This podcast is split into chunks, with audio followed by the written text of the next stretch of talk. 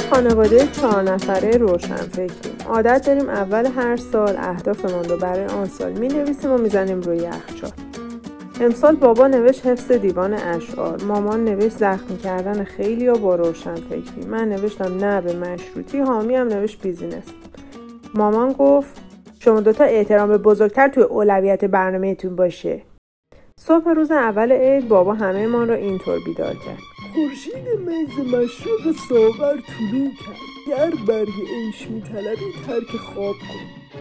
مامان به عنوان یک روشنفکر لباس رنگ روشن پوشید و لاک روشن زد.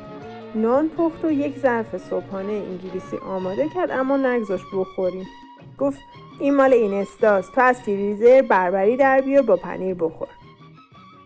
بعد پوزخندی زد و زیر لب گفت فریده سین کرده تا چشش در yes!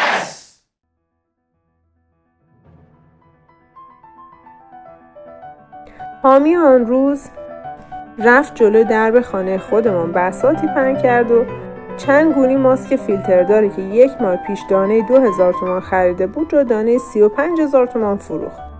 واقعا برعکس بابا هوش اقتصادی بالایی داره. من هم تمام آن روز را یک بری لم دادم و در حالی که جزوه هایم کنار دستم بود با خواندن کامنت های مردم در صفحه رضا پرستش یک تنه مسئولیت ارتقاء سرانه مطالعه کشور را به دوش کشیدم و بهای روشنفکری را پرداختم. همان شب دیدم مودم همسایه روشن است وصل شدم و در حالی که فول آلبوم روشن را دانلود می کردم طبق نصیحت مامان احترام پیشه کردم و با همه اعضای فامیل تماس تصویری گرفتم و عید و تبریک گفتم. هیچ کدامشان یک چراغ هم در خانهشان روشن نبود.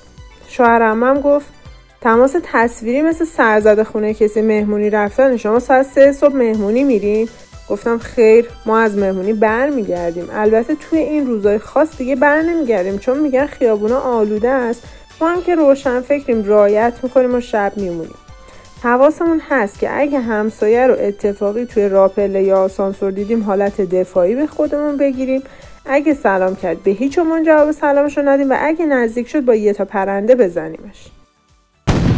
هر عکسی هم از مهمونی آپلود کردیم هشتگ زدیم در خانه بمانیم. جامعه از رو دست ما روشن فکران نگاه می‌کنه. ما هم مراقب هشتگایی که می‌زنیم هست.